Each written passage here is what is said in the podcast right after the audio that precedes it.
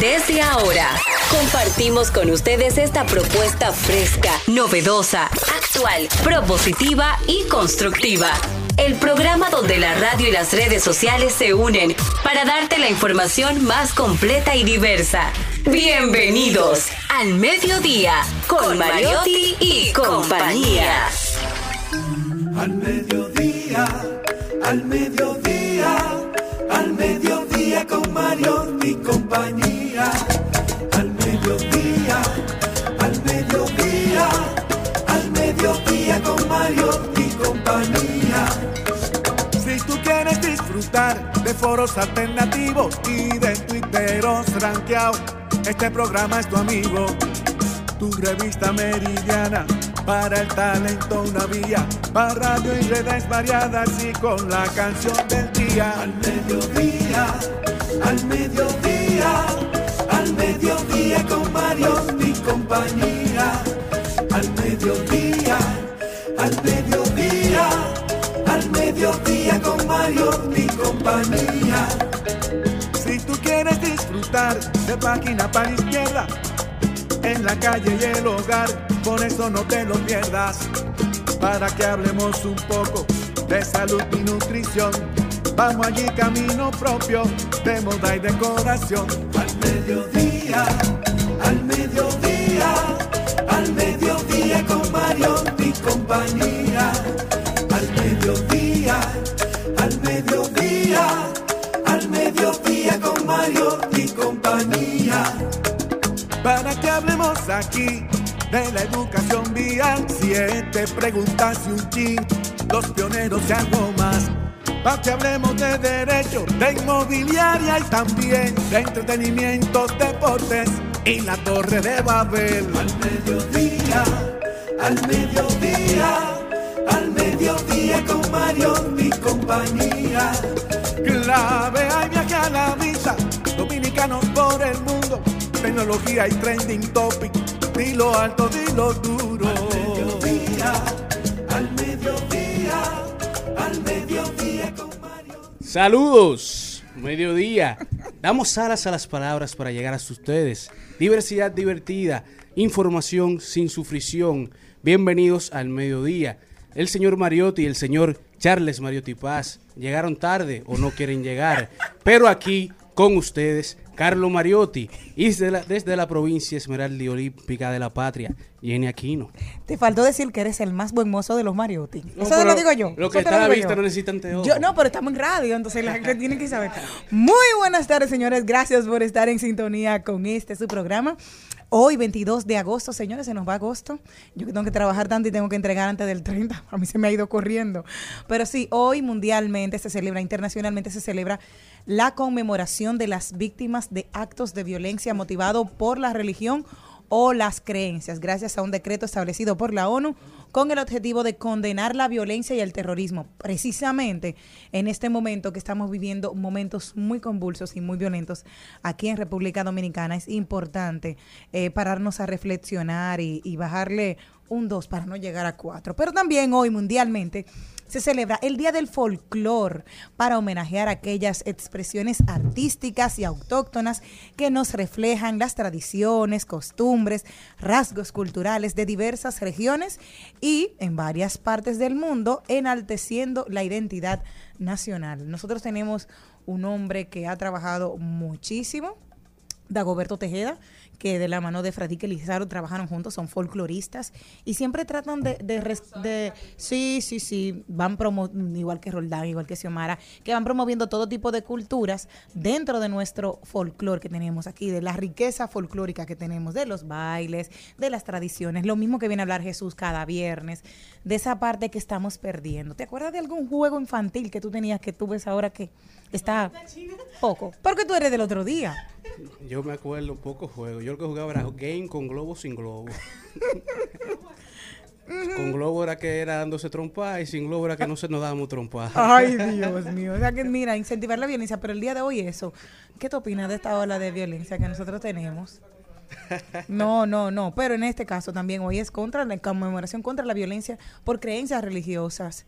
Y hemos visto muchos actos terroristas precisamente vinculados a iglesias. Hace poco en Haití, también las armas que estaban llegando, como alimentos que llegaron de otra manera. En Filipinas creo que hubo una iglesia que un 31 de diciembre también llegó un atentado. Entonces es hoy conmemorar esas víctimas. Pero nuestra generala de allá, de la provincia olímpica y esmeralda de la patria, está por Zoom nuestra querida Maribel Contreras. Hola. Querida, un abrazo fuerte para. Hola, un abrazo fuerte para todo nuestro público.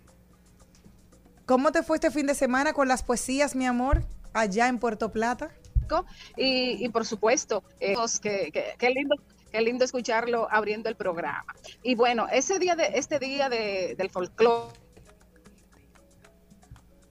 te, perdemos. Por la celebración del, del, folclore, siempre debe ser un escuchas. Ahora sí, es que te perdemos por minutitos, o sea, se nos pierden unos segundos. Ah, ok. Eh, bueno, decía que un, el folclore siempre hay que celebrarlo. Tú sabes que la gente tiene una confusión a veces, que piensa que una persona es folclórica porque es vistosa, porque viste o se comporta de una determinada manera. Y el folclore, el folclore tiene que ver con las tradiciones de un país, tiene que ver con los ritos, con las manifestaciones de la fe, con las costumbres eh, dentro de los procesos de la vida en comunidad. Y, y, no necesariamente el hecho de que algo sea folclórico no quiere decir que sea rural, sino que pertenece, tiene un, sentido de pertenencia por costumbre a una determinada comunidad, a una determinada sociedad. Maribel, si puedes apaga tu cámara para que no te perdamos. Mi amor, por favor, apaga tu cámara para que no te perdamos y solamente quedarnos con el audio, porque te perdemos. Ah, ok. Ahora sí. Eh, ok, ¿qué decía que el folclore tiene que ver absolutamente con todos, que no es un asunto rural, no es un asunto de una determinada comunidad, sino que es en conjunto lo que hacemos todos dentro de nuestros ritos y de nuestras cotidianidades en el quehacer. Eh, el quehacer cotidiano es el que hace posible el folclore. Y el folclore sí que forma parte de, de ese otro ente mayor que lo tiene todo, que es la cultura. Y como dicen por ahí, la cultura la hacemos todos. Y este programa tiene, y, lo ha demostrado desde el tiempo que tenemos en el aire, que tenemos un gran respeto eh, por nuestra cultura y lo, y lo representamos eh, con los invitados, con el tipo de contenidos, con nuestra sección de los viernes y con eso de, también tener esas dinámicas que junto con Don Productor nos llevan a la niñez, a los juegos, a, los juegos a la escondida, o sea, todas esas cosas que uno hacía eh, cuando niño, que, que, uno no sabe cómo se van pasando de generación en generación, pero que entonces empiezan ya a formar parte de la de las mentalidades, de la cultura, de la formación y que, y que muchas veces salen reflejadas ya cuando una persona es mayor y decide algún oficio, decide alguna profesión, generalmente está vinculado eso con la, eh, el espacio donde, donde vivió, donde se formó, lo que hacía la gente. Por ejemplo, yo y tú, Jenny, no pudiéramos ser quienes somos si no recordamos, tú que recuerdas las salves, porque es un asunto familiar y de la iglesia, y yo que no recuerde que yo crecí y dormía bajo el sonido de los atabales de los palos, porque yo vivía Al lado. A, tres casas de la enramada de los palos, como nosotros le decíamos, y ese sonido yo lo tengo en mi memoria. Y entonces cuando en cualquier parte del mundo, en cualquier parte del país que yo esté y suenan unos atabales, yo tengo inmediatamente una vinculación con la tierra, con mi tierra, con mi experiencia. Entonces la, experiencia folclórica y cultural forma parte inevitable de, del alma, la mente, los recuerdos, la memoria, que es con lo que al final uno trabaja cuando cuando crece, cuando se reproduce y cuando estudia y trabaja. Y sobre todo lo que hacemos arte, esa es nuestra materia prima para, para crear.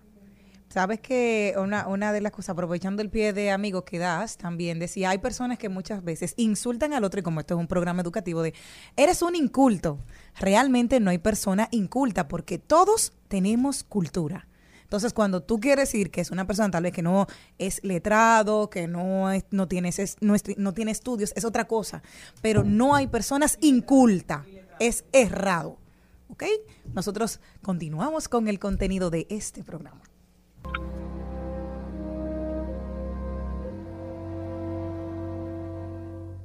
Now, this could only happen to a guy like me, and only happen in a town like this. So, may I say to each of you most gratefully, as I throw each one of you a kiss. This is my kind. Chicago. ¿Saben que hubo un grupo de privilegiados que pudieron ver a la voz aquí en Altos de Chamón? Pues sí, el pasado 20 de agosto se cumplieron 40 años de la visita del artista Frank Sinatra, conocido como La Voz. En 1982 motivó, eh, motivo por el que se inaugura el anfiteatro de Altos de Chabón en el complejo de Casa de Campo en La Romana, un grupo de privilegiados tuvieron la oportunidad de estar en ese concierto hace 40 años. Espectac- Mira, se quedaron así en éxtasis, escuchando eh, la voz de ese hombre, la presencia. Sí, claro, imagínate. Tendría. Hay- hay que fue adolescente, niño. Yo soy una niña que, que nos cuente de su experiencia. yo, yo nací en ese año, Ate- imagínate. atención al grupo, que nos llamen. por favor. Exacto, pueden llamarnos. Si usted estuvo en esa presentación de Francina, lo más seguro que Poe habría estado por ahí. Ah, O poco conoce un tío que le hizo Sí. un cuento una vez por la Sí. zona colonial, en el café que a él le gustaba frecuentar.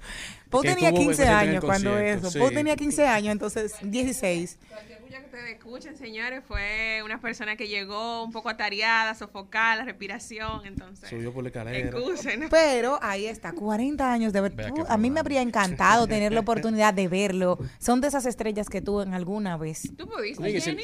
Bu- Bueno, tú tienes 40, tú estabas... Yo tengo, esa vez estaba yo recién nací, bueno, nacida, un, un par de meses. Tenía siete meses y en Monteplata él no fue. Se quedó en alto de chabón. Él no fue a la patronal. No. ¿Tú te imaginas? Sin lugar a dudas, Habría gozado. son artistas que trascienden generaciones porque tuve como nosotros hablamos de él y conocemos sus canciones. pues, New York, New York, Chicago, como nos ponen aquí, My Kind of Town, That Lady's a Tramp. O sea, son muchas My canciones. Way. Te lo ponen también, tú en todas las películas, en las series, cómo lo- estuvo envuelto en parte de toda la cultura americana y en toda la cultura europea. Pero lo, lo cool de Frank Sinatra, por lo menos yo, que fue ya ahora de adulta, después de los 20 que comencé a escuchar su música, O sea, hace es- como 10 años. Cuatro años. Un gobierno. Entonces, en verdad, estaba gobernando otra gente. Entonces, lo cool era el sex appeal que tenía ese hombre. O sea, el, el, flow, Exacto, lo- la lo- vestimenta, el exacto, estilo, un estilo, un porte. Es como- un Luis Miguel versión mejorada. Exacto. Si yo le preguntara a Charlie Mariotti Paz, eh, Charlie Noel, Ay, claro, porque entonces hay un Ah. problema. Sí, Charlie Mariotti, Charlie Noel, Mariotti Paz. ¿Cu- ¿Qué te hu- hubiese gustado tener de Frank Sinatra? ¿Qué tú me dices? La voz.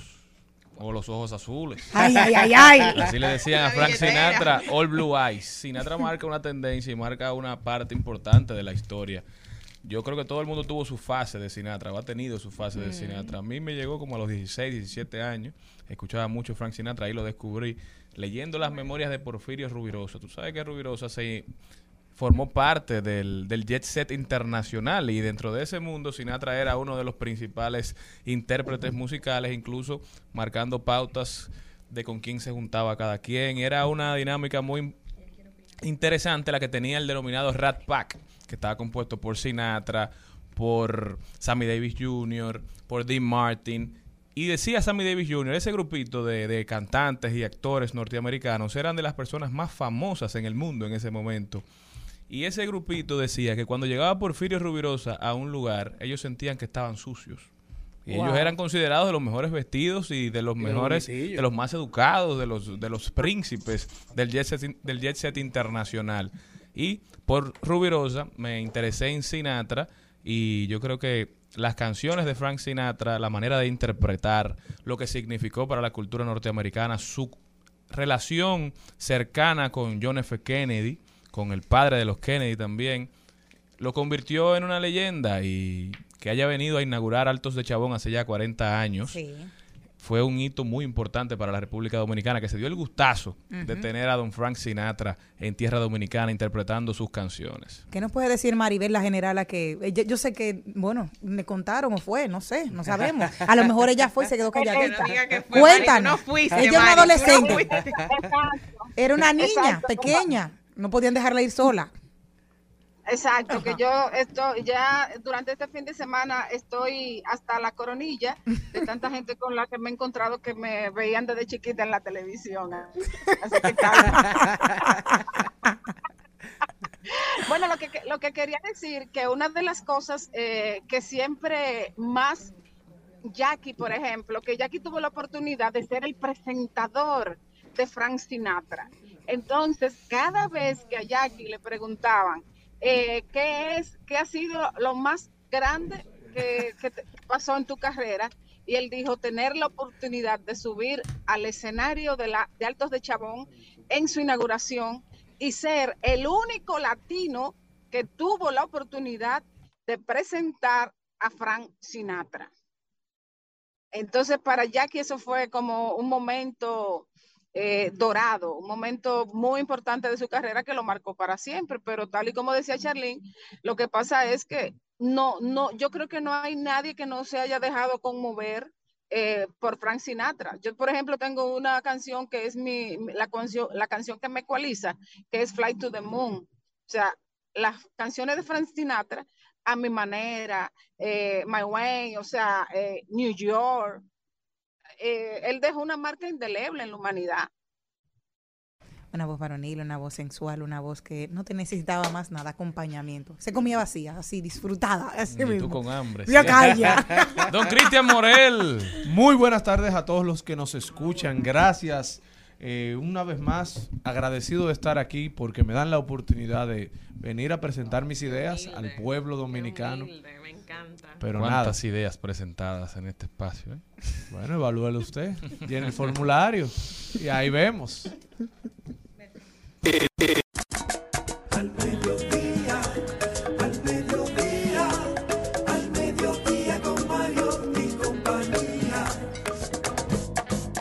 Likes the theater and never comes late. She never bothers with people she'd hate. That's why the lady is a tramp.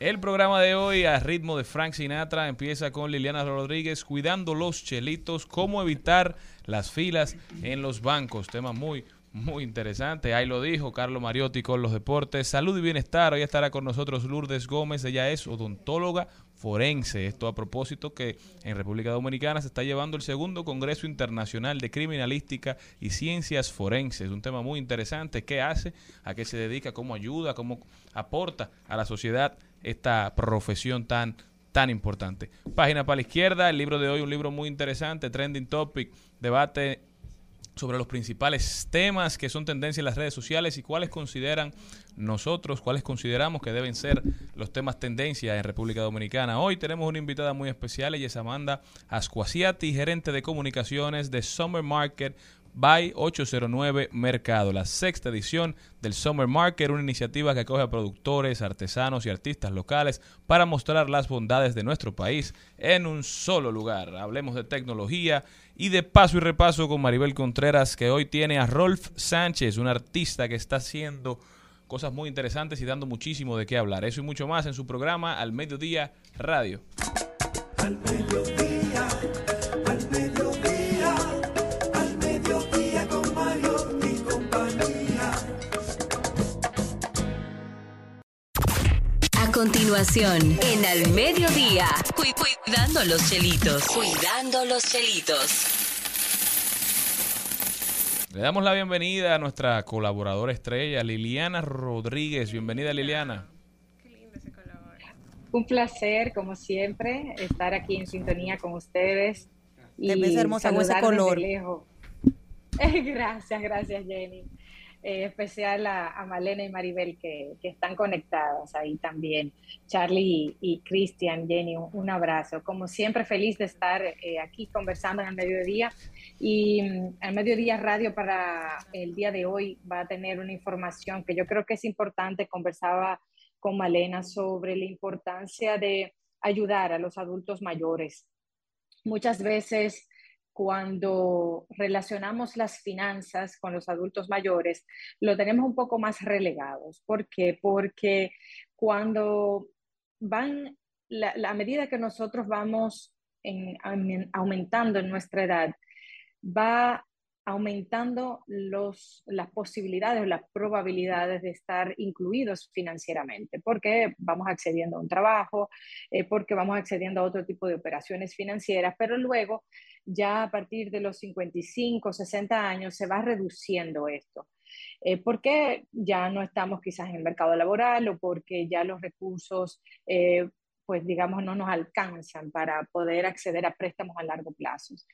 Y hay importantes elementos que considerar con los adultos mayores y hay que ayudarlos en este sentido, asistirlos financieramente en las finanzas. Y para ello recomendaría tres grandes temas y, y es la idea de la conversación de hoy porque normalmente los adultos mayores son blancos de estafadores, son víctimas eh, fáciles de poder acceder a sus usuarios, a sus claves, eh, poder utilizar sus eh, tarjetas para poder entonces hacer operaciones en nombre de ellos, y no solamente por terceros, sino también por familiares, que algunas veces se aprovechan con el tiempo de ese vínculo, esa confianza que el adulto mayor le ha depositado para entonces hacer operaciones financieras que ellos no se están dando cuenta que se están realizando.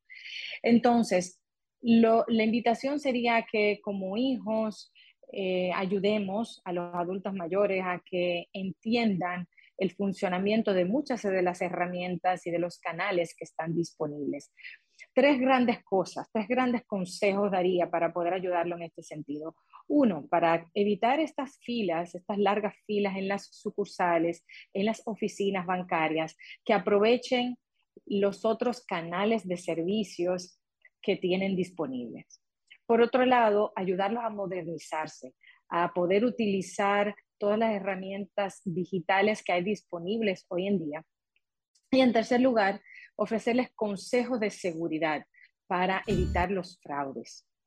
En primer lugar, eh, la parte que tiene que ver con el evitar las filas en los bancos, que muchas veces ellos que tienen una micro, una pequeña empresa o están ocupados en sus trabajos o por temas de distancia, delegan el ir a una oficina a un tercero. Y eso implica eh, para ellos eh, un alto riesgo. O también que ir a los bancos muchas veces implica largas horas que ellos no pueden aguantar. Se le dan preferencias, sin duda alguna, pero no siempre están las condiciones dadas para darle prioridad. Así que, por un lado, enseñarle las bondades de los cajeros automáticos. Hay un, una, una, una, estrategia que salió, que se emitió hace dos semanas, que publicó el Banco Central, que es la estrategia de inclusión financiera, y ahí anuncia que el 60% de aquellos que tienen cuentas de ahorro no tienen tarjeta de débito. Así que lo primero que podemos ayudar a nuestros familiares es a que ellos puedan activar una tarjeta de débito y que si la tiene activa, eh, verificar que no se le haya vencido, que la puedan renovar y que puedan entonces hacer uso de la tarjeta de débito a través de los cajeros automáticos. Liliana. Y acompañarlos. Sí, perdón, Jenny. No, no, quería decirte que hay un problema. Tú eso de, de poderlos ayudar. Mira, a mí me tocó estar cerca del día del cobro de los pensionados allá en Monteplata. Ya tú sabes la cantidad de personas mayores, te estoy hablando de personas mayores de 80 años. Y me encontraba un señor que estaba desesperado y me dijo, imagínate, cobrando con su tarjeta, ¿verdad? Y me, dice, toma, que mi, sácame el dinero que yo no puedo. Ay, es uno, dos, tres, cuatro. Y él lo iba diciendo así, a lo- al- o sea, en altavoz. Y a mí me daba de todo porque le dan un golpe a ese pobre viejito y le llevan tar- Ya todo el mundo sabía ahí la clave. Al menos las 30 personas de alrededor. ya tú sabes si lo dijo duro. Entonces es algo que tú dices, ¿cómo los entrenamos? Porque realmente Jenny, yo no ellos lloro. quieren tener, me da pena, ellos quieren tener independencia porque entienden. Sí, claro, yo sí, pero conchale. Y le di, le dije, tenga, tome. Pero eso me da pena El- el- porque, el fee que le cónchale. cobraste, ¿cuánto fue? ¿Cómo, ¿Cómo que le voy a cobrar ahí, hombre? Dijiste una palabra clave, yo creo que dependencia. Yo creo que tenemos que ayudarlo de la dependencia, que pasen a la autonomía y con, con elementos muy sencillos. Eso que mencionas, incluso que la clave sea 1, 2, 3, 4, no sé si fue exactamente así, pero son altas las probabilidades de que sus claves sean así. Esa es era porque yo fui que le saqué el dinero. Bueno, pues eh, realmente eso sucede que ellos, y no solamente de terceros, sino que también acuden a familiares que le entregan su tarjeta de débito y ellos van a retirar. Y, y he visto casos eh, tristes y lamentables de que eh, sufren fraudes, Ujú. incluso de sus propios recursos de pensión, que no pueden tener acceso a ellos muchas veces para, para comprarse medicina, porque le han retirado recursos que no, no estaban autorizados por ellos. Así que acompañarlos al cajero automático para explicarles, y no solamente una, en una ocasión, en varias ocasiones, porque la repetición le crea el hábito y le fija los conocimientos. Y si no, pues apuntárselo en un papel para que ellos puedan ir y saber cuáles son los pasos a seguir en los cajeros automáticos, que ellos puedan retirar de esa, de, por esta vía. Pero también hay subagentes bancarios. Muchos subagentes bancarios son estaciones de gasolina, farmacias, colmados eh, y muchos otros tipos de comercios que ellos pueden ir y hacer sus retiros por esas vías. Enseñarle cómo funciona los subagentes bancarios. Y por, por último, eh, en lo que tiene que ver con los canales de servicio, todo lo relacionado a la banca en línea o bien a través de aplicaciones móviles. Algunos de ellos no lo tienen y lo pueden crear de forma digital, dependiendo de la entidad de intermediación financiera, o sea, el banco que tenga. Lo pueden hacer de forma virtual y firmar incluso ahí el contrato y las condiciones, aceptarlas, pero si no, también acompañarlo a la oficina para que puedan acceder a su token y que todas las operaciones que tengan, que, tengan que hacer la puedan hacer por esa vía. Yo personalmente eh, entiendo que con pequeños eh, encuentros con nuestros familiares le podemos cambiar la vida de una forma muy eh, considerable y dramática. Pero te porque voy- pueden pasar precisamente de la dependencia a la autonomía, como decía Jenny, perdóname. No, sí. me encantaba eso que, que acabas de señalar, pero sobre todo que tú dices, ah, tú sabes las personas que entienden que tú lo vas a engañar si ellos trabajan a través de su celular con una persona cercana de 60 años Sí. que dice, oye, el Sí. internet banking seguro, tú no tienes que salir de tu casa, paga. No, no, yo prefiero así para yo aunque sea pasear. Te dicen, no, no. Gasta Esa es, la, esa es la, la justificación para no utilizar el internet banking porque no lo ven seguro, no se sienten cómodos y no, la- no, no dan el salto. Pero también es un proceso bien factible, eh, Liliana, porque por ejemplo, el comentario que tú estás haciendo respecto también a las empresas, que es importante también que ella, porque a ella les conviene que sus empleados no estén cogiendo tanto estrés a la hora de sacar cinco pesos, porque no puede ser justo que yo para, o sea, voy a usar 500 pesos y tengo que ir a un cajero para usar 500 pesos teniendo mi tarjeta de débito que puedo hacerlo, o sea, el proceso de pago lo puedo hacer directamente de- de- desde mi celular, pero algunas personas mayores desconocen esos procesos y le da miedo también, sí, claro. como comenta Jenny. Sí, y las empresas, como muy bien dice Mal- Malena, las empresas pueden desarrollar esas iniciativas incluso desde su departamento de gestión humana, porque de cómo enseñarlo, a, eh, hacer ciertos consejos de educación financiera sobre cómo manejar incluso esto de los cajeros automáticos, porque a ellos mismos les conviene que a la hora de que su empleado, digamos que el, el colaborador que trabaja en su empresa, pues vaya a a retirar sus recursos, pues no sea víctima de robo o que también a la hora de ir a hacer un retiro, hacer una operación en el banco, pues dure menos, porque es menos tiempo de lo que tendría que quitar de su horario laboral o bien también de su horario fuera de trabajo, pero que le quitaría horario de descansar o de ocio. Así que optimizaría el uso del tiempo y también de los recursos utilizando otro tipo de otros canales de servicio. Las empresas tienen un público cautivo dentro de, de su estructura para poder hacer estos talleres sobre cómo usar los otros canales de servicio, no solamente cajeros automáticos, sino también eh, de Internet Banking y subagentes bancarios. De hecho, hay empresas que para precisamente reducir este el, el, tiempo y el riesgo de, de, robo, solicitan que le instalen cajeros automáticos cercanos o dentro de, sus, de su infraestructura, dependiendo de la cantidad de empleados que tenga. Y así que el segundo tema que quería así mencionar es todo lo relacionado con lo digital.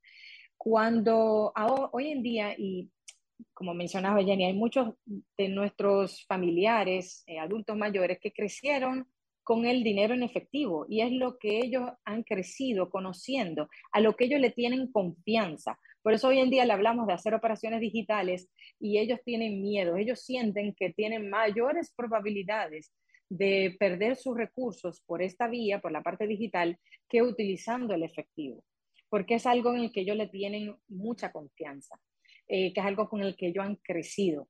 Entonces, en la parte digital conviene sentarse con ellos, enseñarle cómo funciona la banca en línea, las aplicaciones, cómo ellos pueden hacer transferencias de cuenta a cuenta, cómo ellos eh, pueden descargar incluso un archivo en Excel para ellos ver cuáles han sido los gastos del mes en, sus tarjetas y, en sus cuentas de ahorro y poder monitorearlo, porque puede ser que, bueno, eh, yo aprovecho y le digo a una persona que vaya y me haga retiros, porque bueno, es que no quiero desplazarme o tengo alguna situación de salud que no puedo, pero yo puedo hacer un monitoreo como adulto mayor, puedo hacer un monitoreo a través del Internet Banking de cuáles son los cargos y cuáles los cargos que están siendo realizados a través de mi tarjeta para yo garantizar que no, no hayan fraudes relacionados con este tipo de operaciones.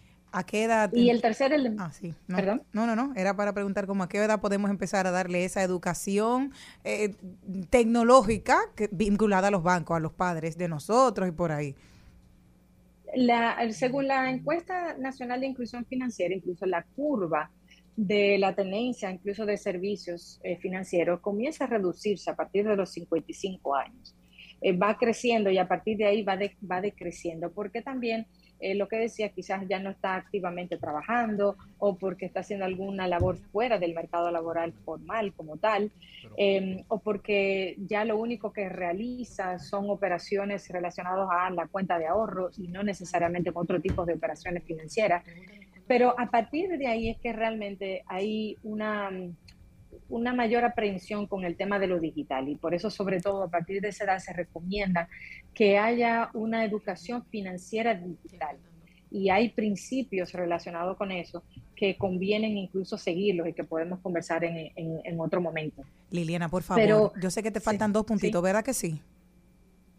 Sí, sí, ya lo, lo último es realmente eh, recomendar dar consejos relacionados con la seguridad con la seguridad de lo relacionado con los cajeros auto, con los canales, que no ofrecer, como tú bien ponías el ejemplo, no, no ofrecer su clave de acceso porque otros, de, otros pueden acceder a ellos y, y manipular las informaciones cometer fraude. Y también aquellos que tienen ahorros también, que han ahorrado quizás toda su vida, que tienen sus certificados ahí, no depender de un tercero para hacer esas operaciones, que tengan un contacto con alguien en el banco, un oficial que pueda enviarle correo electrónico, que pueda llamarle por teléfono para que pueda directamente tener ese seguimiento y no depender de otro, porque por sorpresa después puede encontrarse que el certificado ni siquiera está a su nombre, sino que de, de la otra persona a quien delegó durante años. Así que son algunos de los elementos que, conviene pensar en ayudar a los adultos mayores para que ellos puedan ser cada vez más autónomos y que puedan ir repitiéndolo hasta que se vuelva un hábito. Gracias, Liliana. ¿Dónde te pueden conseguir para esas recomendaciones que saben así que, pueden seguir esta conversación contigo? ¿Dónde están tus redes sociales? Con, gusto. Pues está en portal web, como también estamos en, en Instagram y en Twitter como Liliana Rodríguez Álvarez, Liliana con doble L. Y un gusto, como siempre. Un abrazo a todos. Un abrazote, mi amor. Ya saben, hay que acoger poco a poco las clases para ir a los cajeros automáticos. No muerden, no hacen daño. Vámonos, vámonos a volar. oye. Vámonos a volar con Frank Sinatra y Luis Miguel. ¿eh? If you can use some exotic booze, there's a bar in far Bombay. Come on, fly with me, we'll slow down the blue. Fly with me, float down to Peru. In Llama Land, there's a one-man band, and he'll toot his flute for you. Fly with me. We'll Al mediodía, con Mariotti, con Mariotti y compañía. Rumba 98.5, una emisora RCC Media. Seguimos, seguimos, seguimos con Al Mediodía, con Mariotti y compañía. En Al Mediodía dice presente. Dice presente el músculo y la mente. El músculo y la mente. Estamos en deportes. Señores, iniciamos El recuento deportivo de hoy con Carlos Mariotti. Arrancamos hablando de voleibol, en donde la República Dominicana venció a Costa Rica 3 a 0, iniciando con buen pie la defensa de su corona en la Copa Panamericana de Voleibol Femenino desde Hermosillo, México, en donde Betania de la Cruz, Yokaira Peña, Gaila González se, encargado- se encargaron de liderar la ofensiva del equipo de las Quisqueyanas, que hoy se miden contra Perú, mientras que el el, oriundo de Vallaguana, Bernardo Pie, ganó oro, así como Catherine Rodríguez, que ganó plata en el President Cup de la región panamericana de Taekwondo, así como Shari Muñoz, que se proclamó campeona en el circuito sub-15 del torneo mundial de tenis de mesa. Felicidades para todos estos dominicanos que nos están representando a nivel internacional, mientras que a nivel de boxeo, dos dominicanos que también nos representaron el fin de semana, el sábado específicamente en el mundo de los deportes de combate. Alberto Lavispa Puello y Héctor Luis García escribieron una página dorada en la historia del boxeo dominicano la noche del sábado desde el Hard Rock Hotel de la Florida en donde estos sanjuaneros dominaron sus peleas titulares por la faja super ligera y la super pluma de la Asociación Mundial de Boxeo.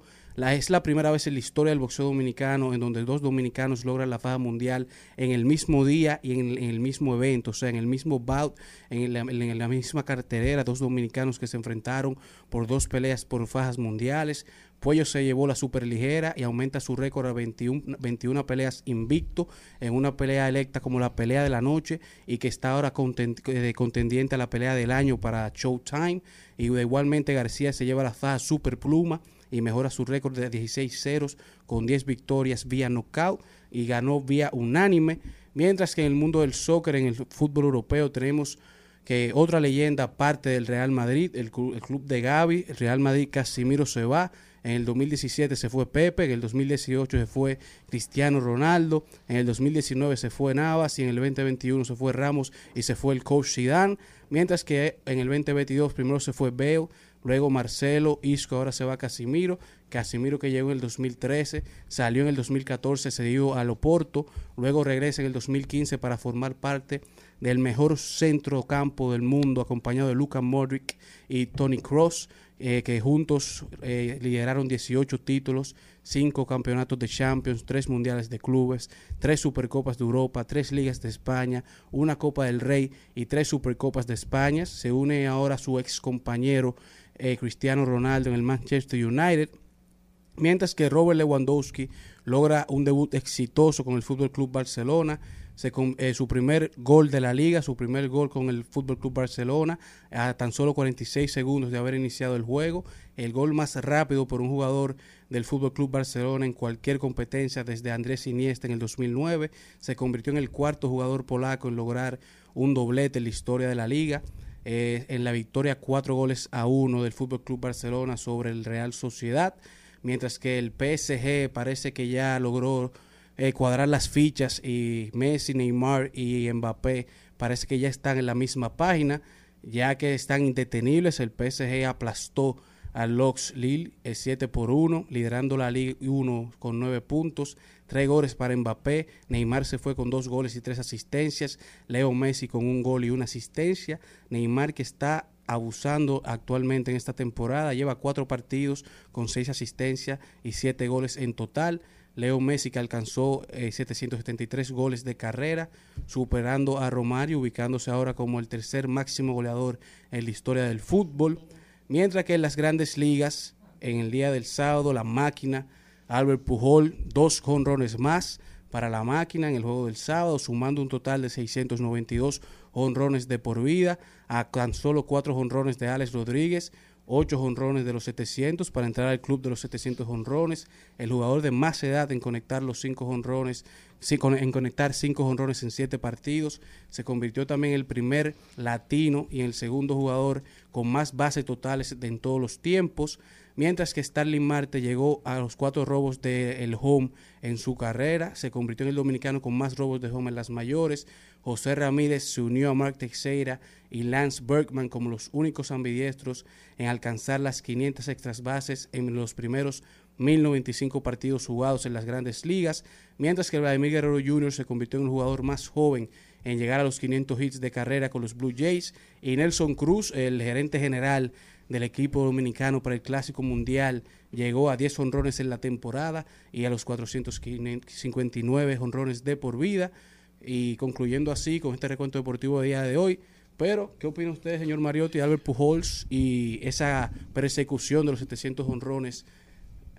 Bueno, yo creo que se elevan la- las oportunidades. Pujols que solamente ha jugado menos de 70 partidos, ¿verdad? Esta temporada y llegó muy caliente después de la pausa del Juego de Estrellas y las expectativas están cada vez más grandes. Yo solo 8. creo que Dios mediante veremos a Albert Pujols llegar a los 700 y sobrepasarlos. Ahora, yo creo que quedarse a 8 de 700 ya es un logro magnífico. Uno Y como a veces si se enfoca una- mucho en un número, pero señores, 600, ¿cuánto es que lleva? 692 y 700 son casi lo mismo. Es decir, que ya lo que hizo Albert Pujols, Y cuando tú ves el club, cuántas personas hay en el club, no todo el mundo ha llegado a los 600 y pico. no ya le toca superará a Albert a Alex Rodríguez. Está a 4 de Alex. Es que es la próxima persona. Y, El más y cercano. le sigue después Ba- Babe Ruth, creo.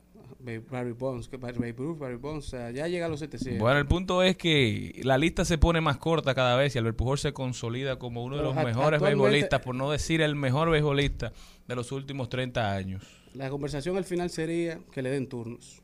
Exactamente, que le den juego, que lo permitan jugar y que aprovechen la oportunidad de hacer historia. En al mediodía. ¡Ay! Lo dijo. ¡Ay! Lo dijo. ¡Ay! Lo dijo. ¡Ay! Lo dijo. ¡Ay! Lo dijo. ¡Ay! Y quien lo dijo fue el doctor Guerrero Heredia, que a través de sus plataformas digitales ha estado compartiendo en los últimos días a propósito de la ola de violencia que hemos tenido en República Dominicana desde el pasado viernes a la fecha. Y dice lo siguiente, si usted puede pasar por pendejo, pase y no por muerto. Evite discusiones, diga sí, usted tiene razón, discúlpeme, ceda el paso y el lugar, elija entre su orgullo y su vida. Recuerde que la calle está llena de personas con problemas que no saben solucionar y quieren descargar su ira con otros. Eso es lo que hacía referencia él. Y hemos visto unos días bastante convulsos, bastante violentos con las mujeres, con todo, con todo. O sea, no solamente casos de mujeres. Y hemos ido reproduciendo ese tipo de cosas que al final no nos suma nada. O sea, un audio de una mujer moribunda no creo que tiene que ser motivo de que sea reproducido porque los familiares lo hiere, la- las personas cercanas. Entonces, son cosas que aún hoy tenemos que revisarnos. Decían que la próxima ola luego de la pandemia iba a ser precisamente la salud mental. Y estamos viendo, la misma Ana Simó ha dicho, ya que va a ser el Estado, porque esto está de emergencia. Pareciera que habrá que tomar clases de cómo comportarnos al salir de casa, porque ya el mundo, ya la violencia no distingue caras, eh, no distingue estatus sociales, o sea, ya no, ya una, antes uno tenía una percepción de cómo se veía una persona violenta. O sea, tú ibas caminando por la calle y dependiendo cómo se veía la persona, que es un estigma, tú salías corriendo o no. Eso está claro y eso estaba en la, en la, eh, en la- en el subconsciente del ser humano, pero ya está demostrado que ya no hay un prototipo de persona violenta, o sea, personas muy pausadas, eh, personas eh, muy, muy alegres pueden ser violentas también. Entonces yo creo que debemos, lo primero es, si usted está pasando por una situación, no salga de su casa. Y si usted no está pasando por una situación, tenga cuidado cómo usted trata al prójimo, porque usted no sabe por qué situación está pasando esa persona. Y un detonante puede acabar con muchísimas No, y sobre cosas. todo tratar de controlar nuestras emociones. Si nuestras emociones nos controlan a nosotros, entonces nosotros no estamos haciendo uso de, de nuestra capacidad de raciocinio, señores, que es lo que nos distingue de los demás animales en, en este mundo. Uno tiene que saber controlarse, tú no puedes permitir que tus emociones, que los sentimientos sean dueños de ti, porque entonces no estamos cumpliendo nuestro cometido como seres humanos funcionales. Y entender que tempera- temperamento y carácter no es lo mismo. Y bien, En Latinoamérica tenemos la mala costumbre que cuando una persona es fuerte y violento de temperamento, uno dice, eh, tiene el carácter fuerte. No, es débil de carácter porque quien es explosivo, quien no tiene la capacidad de controlar sus propias emociones, lo que es de temperamento fuerte, pero de carácter débil. brillante el señor Morel. Wow, wow. Y bien lo decía mi abuela, el cementerio está lleno de guapos Ahí y los pendejos enamorándole a la pareja. Presentamos 2020. 2020. Salud y bienestar. En Al Mediodía. Con Mariotti y compañía. Está con nosotros nuestra siguiente invitada y es Lourdes Gómez, odontóloga forense. Lourdes, bienvenida. Gracias, gracias por la invitación. Lourdes, cuéntame un poco de, de esto, el segundo Congreso Internacional de Criminalística y Ciencias Forenses. ¿Qué, eso, qué, es, ¿Qué hace una odontóloga forense? Bueno, ya en una ocasión estuve eh, vía virtual Sí. y sí, eh, una de las cosas por las cuales más nos mencionan a los odontólogos forenses son los casos de identificación eh, y también en lo de estimación de edad, pero no solo trabajamos con cadáveres, sino que también trabajamos con vivos. En los casos de responsabilidad profesional, en la valoración del daño, sobre todo cuando hay maltrato infantil, cuando hay maltrato intrafamiliar. Y bueno, la importancia también de nosotros radica en la identificación porque la, la dentadura es el tejido más duro del cuerpo humano.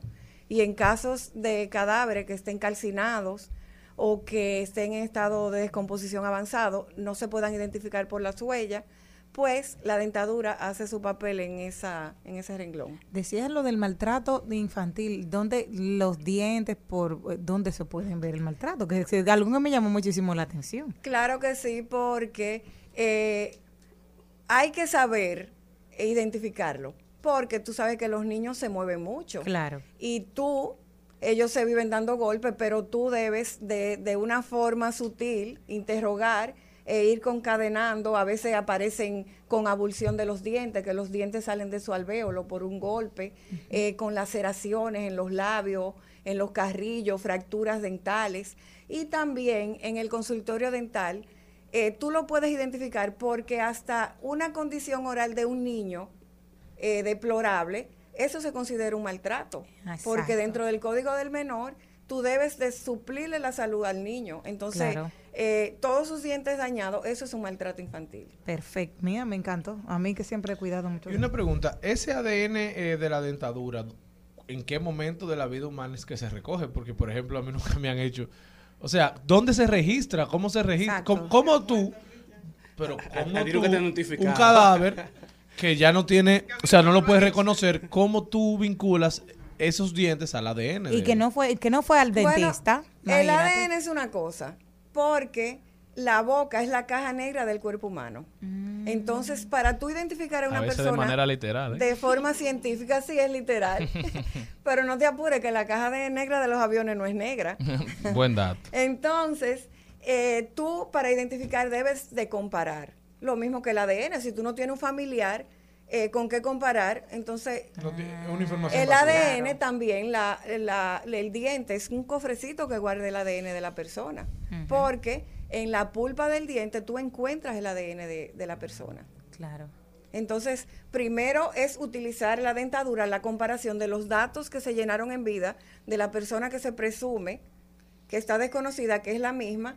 Tú debes de pedir esa, esos datos, dígase radiografía, eh, ficha dental, hasta un modelo en yeso eh, o fotos intraorales. Entonces tú comparas con el cadáver que está ahí y ya por las coincidencias que puedan haber, tú puedes decir si es esa persona o no. Wow. Eso es rápido. Ya como último recurso es el ADN, que es más costoso y dura más tiempo. Y necesita la intervención de un familiar. Eh, no, sí, pero también para tú com- para comparar con la dentadura, con el familiar que presume que es ese su familiar, tú debes de decirle, ¿tiene un odontólogo? Pues eh, hable, eh, póngame en comunicación con él para ver si se llenaron los datos, que eso es una Claro. debilidad que tenemos Lourdes, aquí. Lourdes, una pregunta antes de entrar en los temas del Congreso. Odontología forense. ¿Qué tan común es esta especialidad aquí en la República Dominicana y qué te motivó a ti a elegirla? Porque yo veo que muchas dentistas eligen, bueno, poner bracer, periodoncia, eh, diferentes especialidades un poquito más, más dinámicas, más famosas. Bueno, tiene dos respuestas. Ok. Eh, lo de forense eso es pasión. Claro. Es una pasión. Pero como seres humanos tenemos que vivir y de, el forense, con lo que gana aquí en nuestro país, no, no puede vivir. No, no es tan chulo como se ve en CIS. No, eso, CSI. esa ya, eso es película, porque las condiciones no son las mismas. Pero sí hacemos un trabajo, somos pocos, porque no a todo el mundo le gusta el área, por diferentes razones, porque para No muchos fácil. no es agradable. Claro. Eh, y también porque no deja dinero. Ok. No Pero es sí, rentable. ¿eh? No es rentable como otras No, eso especialidades. es pasión. digamos. Ok. Pero sí se utiliza, sí tenemos mucho, estamos haciendo muchos avances. Y bueno, ojalá que eh, en algún momento de nuestras vidas en República Dominicana se nos dé la importancia que nosotros tenemos, porque todo equipo forense debe tener un odontólogo, porque decimos que zapatero a su zapato y de la boca, quién sabe. Los odontólogos. Ok.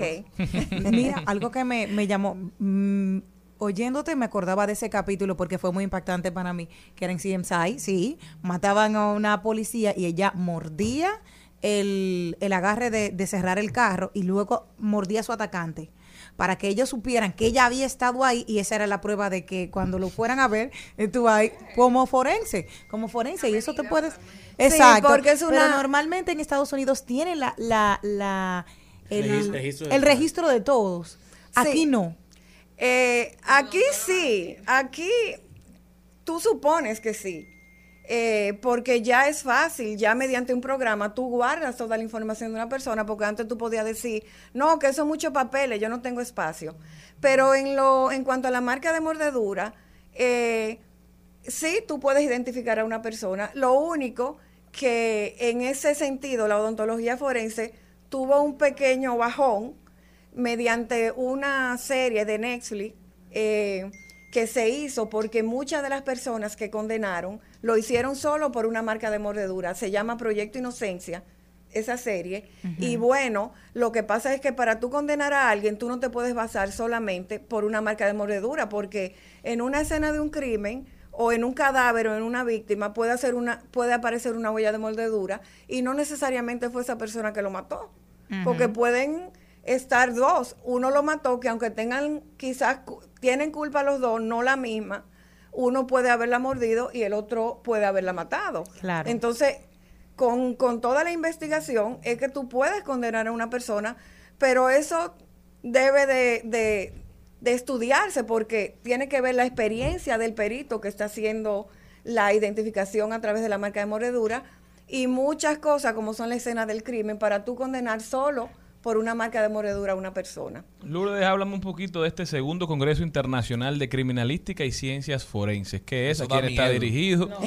¿Cómo podemos No. participar? Bueno, es el segundo Congreso Internacional de Criminalística y Ciencia Forense, adicional a la decimotercera reunión anual de Sofía, que es la Sociedad de Odontoestomatólogo Forense Iberoamericano, la cual yo ahora mismo soy la presidenta. Eh, y bueno, hay muchos invitados, muchos profesionales de gran categoría del país e internacional. Eh, del país está la magistrada Olga Diná, el Olga general... Dinaya Verías. Sí. Ella es tía de mis hijos, por Ah, Ella- ella bien. es una maravilla. Estrella. Yo trabajé con ella. Ella va a hablar de la justicia penal en los adolescentes. También está el general retirado Bernardo Santana Páez. El general eh, Claudio Peguero, que hablará, hablará del pro- el proceso forense en la evidencia digital. Eh, también Franklin Méndez, que es especialista en balística, hablará de la, eh, de la escena del crimen, la investigación.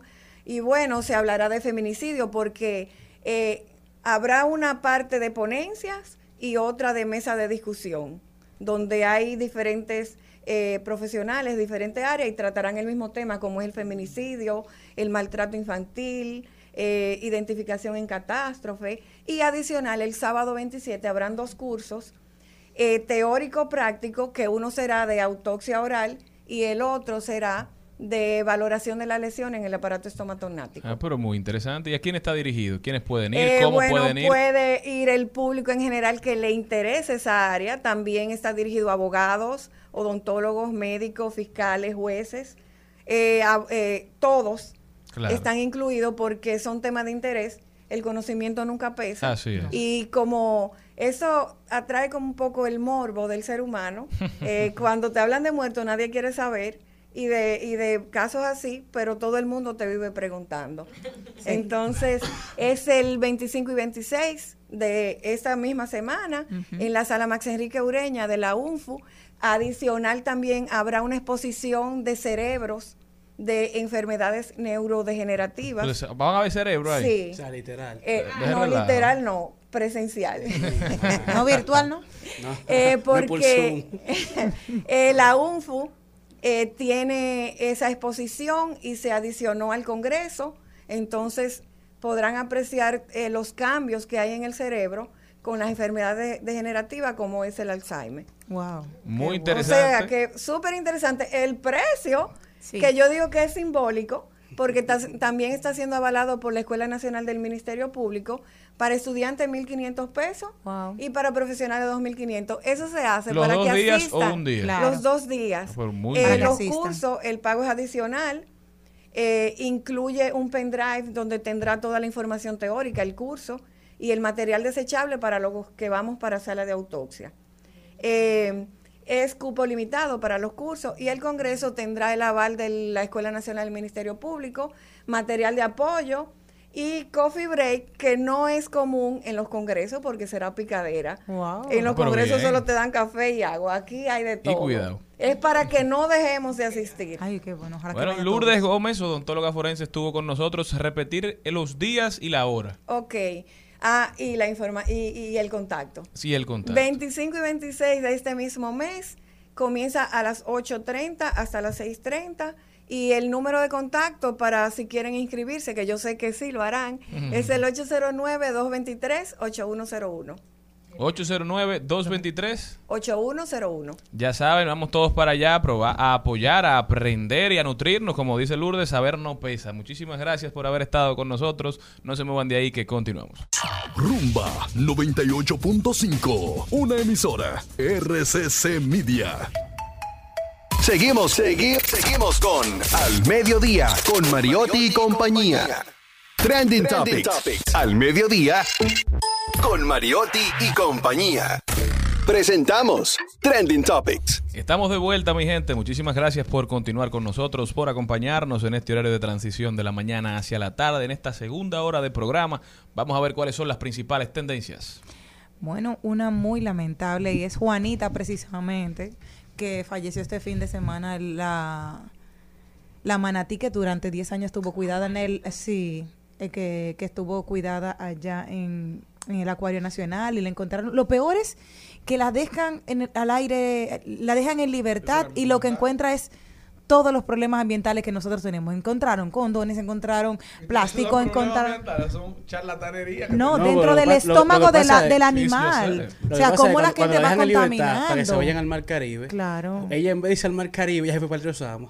Sí, y entró. Ella, ella, ella, ella acogió como su nuevo hogar el río Sama. Ay, misma. Entonces, ya tú sabes, todos los desperdicios, y eso tiene que llamarnos la a- a preocupación y la atención de que ella buscaba el, el nosotros tirar una botella de plástico, que entendemos que no hace daño, que no es nada, que un vasofón no pasa nada, y miren, o sea, su estómago estaba llena de desperdicios Pero que todavía no hay nosotros. prueba de que eso es lo que se debe, porque fue- dicen que fue por un paro cardíaco. Ya, pero imagínate, después de comerse todo lo que se Sí, comió pero la todavía no pobre, hay, no hay una evidencia científica que se debe a eso. con todo lo que Tenía se como comió. cinco pares de guantes en la barriga. Y Juanita, Juanita eligió el río Sama como su, como su lugar de residencia, pero era, fueron tres los manatíes liberados, Pepe, que o sí, que anda por cerca del río Siempre Chabón, que se pierde. en Valladolid, por esa zona se ha establecido Pepe, y Lupita se convirtió en mochilera, según el briefing, y anda constantemente por Valladolid, Isla Saona y Boca de Yuma. Lu- Lupita fue bien. Los Lupita fue inteligente. manatíes y los demás son especies en peligro de Extinción. por eso fueron Claro. cuidados durante tanto tiempo en el zoológico, en el acuario. El y ahora fueron liberados, lamentablemente. eh, Juanita fallece y creo que esto es un mensaje directo a nosotros, que somos los que contaminamos los mares y conta- contaminamos los ecosistemas marítimos de, de los cuales tanto dependemos como país. ¿Qué más? ¿Qué más? Otra tendencia que tenemos es Tom Hardy, el aclamado actor de Venom, de los Peaky Blinders, de, la- de Bane, que en este fin de semana estuvo participando en un torneo de Jiu-Jitsu brasileño y ganó la el primer lugar y ganó una medalla de oro. Por lo que aparentemente Tom Hardy no es solamente actor y solamente no es de que bonito, o sea, Tom Hardy aparentemente también pelea.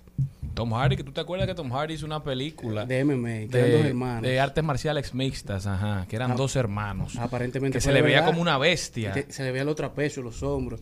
Aparentemente Es un aficionado y un, un practicante de las artes marciales. Ujú.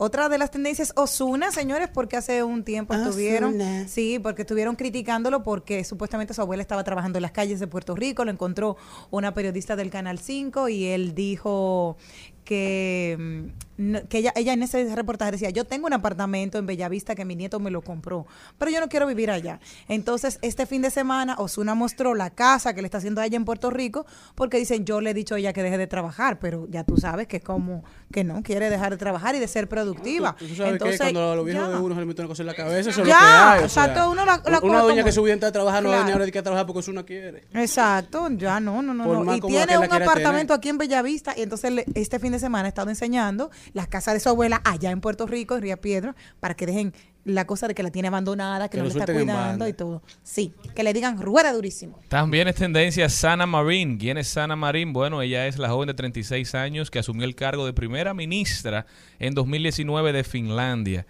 Y en días recientes se hizo pública un video, se hizo público un video de ella bailando y cantando en una celebración, tenía un trago en la mano y eso le ha caído mal a muchos sectores conservadores de Finlandia que han pedido incluso su renuncia y ella ha accedido para la paz de todos esos sectores a hacerse una prueba antidoping, una prueba de, de dopaje para corroborar y para probar que ella no estaba consumiendo sustancias ilícitas y que, según ha dicho ella, nunca ha consumido sustancias ilícitas. Yo creo que esto se trata de, de los cambios en el poder que vemos cuando una nueva generación que ve la vida de una manera diferente, que está expuesta a tecnología, que está expuesta a que cualquiera que le quiera hacer un Que daño. le han quitado la careta a la política también. Y creo que es bastante tiene bastante sentido, es bastante loable, es lo correcto demostrar que por ser político usted no usted es una persona, usted no deja de ser un joven, usted no deja de ser una joven.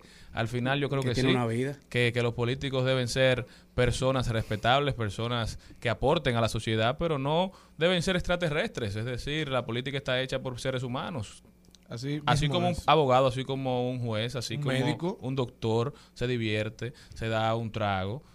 Así también lo puede hacer un político. El problema es cuando lo hacen a escondidas. Ahí asústese. Así mismo es. También es tendencia Hipólito Mejía, a raíz de... No expresó su sentir sobre lo que le, le ha ocurrido a Tatis Jr. Vamos a escucharlo él mismo, que a él no le gusta que lo estén interpretando. Presidente, ¿cómo le cayó la noticia del positivo de Fernando Tatis Jr.? No me hable de eso. Hasta yo tengo, hasta yo tengo un trauma con eso. Es un ejemplo malo, ¿eh? Un ejemplo que no, que yo me sentí mal, porque ese muchacho yo, yo me trasnochaba viendo los juegos de él. Pero ahí, ahí llego yo en, el maldito vicio. Y no solamente vicio de, de la desgracia que se juntó, del ron, de toda esa, esa- no, no es necesario eso. ¿eh? Pero esos son los periodistas buscando noticias. Porque así le preguntaron a Chris Duarte que qué cree que, que ¿Qué cree creía del gobierno? del De- de la gobierno, de, de la seguridad. Duarte fue preparado para esa Le pregunta. digo yo lo que soy vaquebolista. Yo no sé de eso. A mí hablame de NBA. Eso Claro. buscando encabezado. Innecesaria esa pregunta, Hipólito. No, Hipólito. Al mediodía,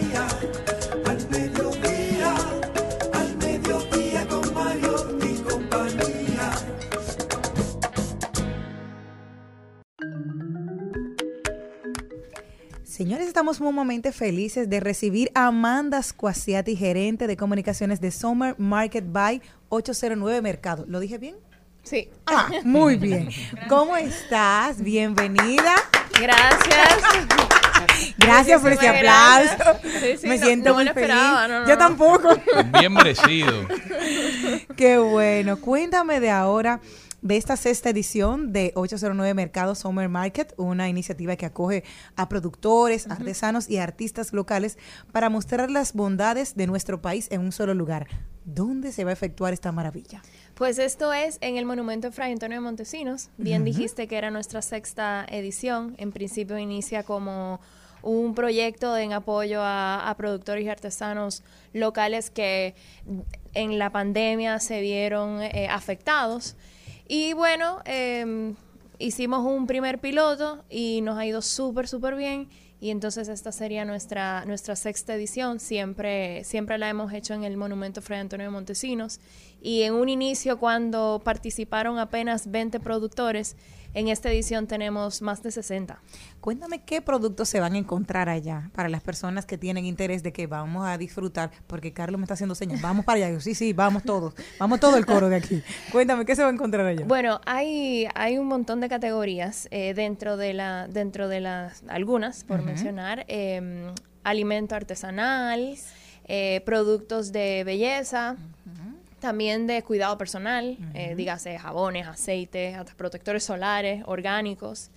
Eh, también una amplísima oferta gastronómica, eh, coctelerías, em, cervezas artesanales, eh, ¿qué más? Eh, bueno, vamos a tener también artesanía, por supuesto, es uno de los principales, de las principales categorías que participan en el, en el market.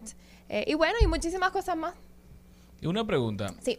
Para los emprendedores que nos escuchan, ¿cómo se puede participar? ¿Todavía están, están habilitados para participar en esta edición o tendrán que esperar a la próxima? ¿Cómo funciona eso? ¿Cuáles son los requisitos? Bueno, em, ya para esta edición eh, estamos, tenemos la convocatoria cerrada, pero inmediatamente finalice este mercado, abrimos la convocatoria para el de diciembre, porque lo estamos haciendo cada tres meses. Ok. Es un cuestionario que el link se encuentra en las redes sociales nuestras, 809 Mercado. El link está en la bio y completas tus datos, nombre, categoría, cuánto tiempo tienes en el, en el mercado. Eh, y luego hacemos una depuración. eh, no, no, los requisitos no es nada del otro mundo, simplemente es si, si puede aplicar para el próximo mercado, si tiene alguna relación con la temporada, porque por ejemplo el próximo que viene es Christmas, es, es el Christmas Market. Entonces siempre tratamos de que sean productos de temporada, exacto.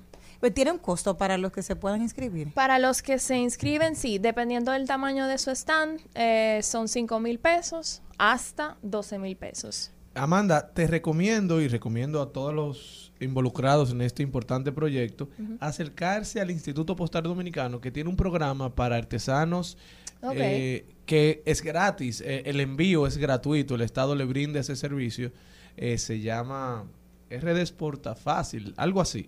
Lo maneja el Instituto Postal Dominicano y ahora tiene un gran joven dirigiéndolo y yo creo que sería una oportunidad para que todos estos artesanos y artistas locales puedan mostrar y exportar eh, al exterior su, su talento. Pues sí, eso, se- eso es una, un gran dato. Eh, nosotros siempre tratamos de innovar. Cada vez que pasa un mercado, tratamos de darle más beneficios a los, a los productores. En esta eh, edición, y muy en línea de lo que propones, eh, tendremos el primer mercado virtual. Ah, sí. Junto con Uber Eats hemos hecho una alianza donde las, los productores que estén vendiendo en el mercado también van a poder vender eh, a todos los usuarios de Uber Eats. Eh, claro, los... ¿Cómo, ¿Cómo es? O sea, todo lo que se va a ofertar en el mercado de manera presencial estará disponible también a través de la plataforma Uber. Uber Eats, sí. Uber Eats. Sí, exactamente. Em, los, los, eh, bueno, los eh, deliveries llegarán al mercado y ari- allí harán el, el retiro hacia, hacia el usuario. Por un palo. Sí, bueno, para las personas que no puedan ir y también para aquellos eh, productores que no venden a través de plataformas digitales, esta es una puerta a esta, a esta nueva, bueno, a este em, método de... ¿Y cómo ha de sido ese proceso de trabajar con artesanos, trabajar con pequeños empresarios, ya en esta sexta edición? Todo el que fue en la primera sigue volviendo, se mantiene recurrente ofertando sus productos. ¿Cómo ha sido ese- yo imagino adaptándolo a lo que Claro. el mercado va pidiendo. Exacto, ¿cómo has visto esa evolución? Bueno, como dije en el inicio, nosotros recibimos nuestra primera edición no más de no más de 15 productores y en esta ya tenemos más de 60. Entonces sí, claramente han ido eh, cambiando, no todos se han mantenido porque también tratamos de darle oportunidad a otros A productores. claro. Eh, pero sí, ellos se adaptan a la temporada, se adaptan a sus eh, a las necesidades del visitante porque ya empiezan a conocer lo que El cliente que- quiere. Exactamente. Y el comportamiento del visitante. Eh, también nosotros le damos la oportunidad de que puedan hacer talleres, eh, workshops, eh, que son experiencias eh, mucho más directas con el cliente y eso le abre otra puerta. No solamente a vender en el momento, sino a hacer negocios a futuro y por volumen, que también lo hemos visto y es de lo que más nos agradecen los productores, de que quizás en el mercado no vendan toda su mercancía, pero a largo plazo el networking que hacen es, es exponencial. ¿Y cómo nace esta iniciativa? O sea, ¿de dónde les sale a ustedes convertirse en ese vaso conector que necesita el emprendedor, el artesano con, con la zona, con los, em- con los consumidores y con los visitantes, como ustedes le dicen? Pues surge con la visión de su fundadora Claudia Vienen. Eh, ella, apasionada de los, de los mercados, eh, de los urban markets de, de otros países, y quiere imitar esto y traerlo aquí. Al final estos son eh, fuentes de negocio. eh, De no- ingreso, dinamizando economías locales. dinamizar, exactamente, dinamizar también la, la comunidad. Vemos como un mercado, por ejemplo, en, en Colombia, que todos los domingos tienen su mercado, en Madrid, que tienen todo su mercado el fin de, los domingos también, el rastro, eh, dinamizan la zona, son puntos turísticos, eh, ayudan a la comunidad, o sea, eh, por ahí es que viene el, el interés desarrollar, de desarrollar algo así en, en este país. de Muy interesante y muy necesario. Sí, convertirnos en el primer mercado formal en, en, en la ciudad de Santo Domingo. En el caso de los visitantes, ¿cuánto tendrá el costo para los que quieran ir? ¿A a qué hora puede empezar y cuándo inicia este mercado? Y el lugar, ya dijiste que es ahí en el monte. Montesino. Montesinos. Eh, la En el entrada. monte. En el monte de Montesinos. no, ya no es un monte, No. es una- En el está muy. monumento. En el muy con- monumento de Sí, Montesinos. sí, sí. Que no me dejaste. Se quedó el sino en el monte. Eh, bueno, la entrada tiene un costo de 200 pesos más los cargos de, de la plataforma de, de ticketing. Las pueden encontrar en tix.do. En la entrada también estaremos vendiendo boletas, eh, ya a 250 pesos, más los cargos. También, bueno, las puertas se abren a las 12, pero si quieren llegar antes, siempre Bienvenido vamos a estar sea. ahí. las puertas abren a las 12 y cierra a las 10 de la noche. Eh, los menores de 12 años no pagan entrada y Ah, los mira, no pago. mayores Muy bien. Sí, 12 años Bueno, dónde. Ismael, vamos los allá. mayores de 70 tampoco. No digo que entren en ese Ay, rango. Madena, te salvaste. Pero bueno, eh, es una actividad familiar, es una actividad pet friendly, pueden ir con sus mascotas, vamos a tener eh, un espacio para los, para los perros. Pero ponme la soga. Em, ¿Qué más? Bueno, también vamos a tener, bueno, ya también en alianza con Uber, vamos a tener em, descuentos en los rides que lleguen en Uber y que se vayan en Uber. Bueno, muy interesante. ¿eh? Un evento bien armado, Sí, una sí, cosa sí, con pero ¿y la fecha? Fecha 3 y 4 de septiembre. Ah, eso es ya. Eso que sí, Sí. que no nos han Bueno, mira, el programa que tiene el Impostón se llama Creciendo con Impostón y a través del el MS, Express Mail Service, puedes llevar tus productos a más de 192 países, logrando que tus ideas, tu dedicación y trabajo sean reconocidos a nivel internacional. Les invito a formar parte Pues sí. al Impostón Pues sí. de esta importante actividad. Amanda, reitera la invitación a las personas, el lugar, la hora y el costo para los que nos escuchan. Bien, pues el 3 y 4 de septiembre, Summer Market by 809 Mercado. Es un evento familiar. Precio 250 pesos preventa y eh, 300 en la entrada. Esto incluyendo los cargos administrativos. Abrimos puerta 12 de mediodía y cerramos a las 10 de la noche. Lugar, En el Lugar- monte. De Montesino. Monumento Fray Antonio de Montesinos. Y si quieren más información de todo lo que va a estar pasando allí, porque aquí no lo dije todo, van a haber muchísimas otras sorpresas, nos pueden seguir en las redes sociales 809 Mercado o Drink Hunters RD. Los días, 3 y 4 de septiembre. ya saben, todos apoyar el Summer Market de 809 Mercado. Muchísimas gracias, Amanda, por haber estado con nosotros. Nos vemos allá. Pues sí.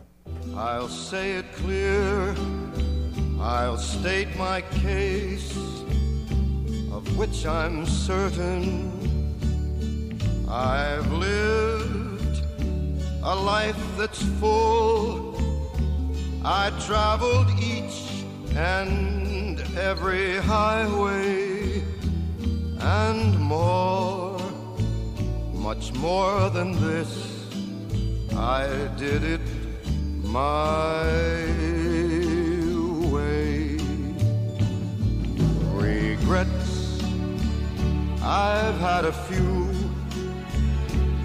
Estás escuchando Al Mediodía con Mariotti y compañía. Rumba 98.5. Una emisora. RCC Media. Seguimos, seguimos, seguimos con Al Mediodía, con Mariotti y compañía.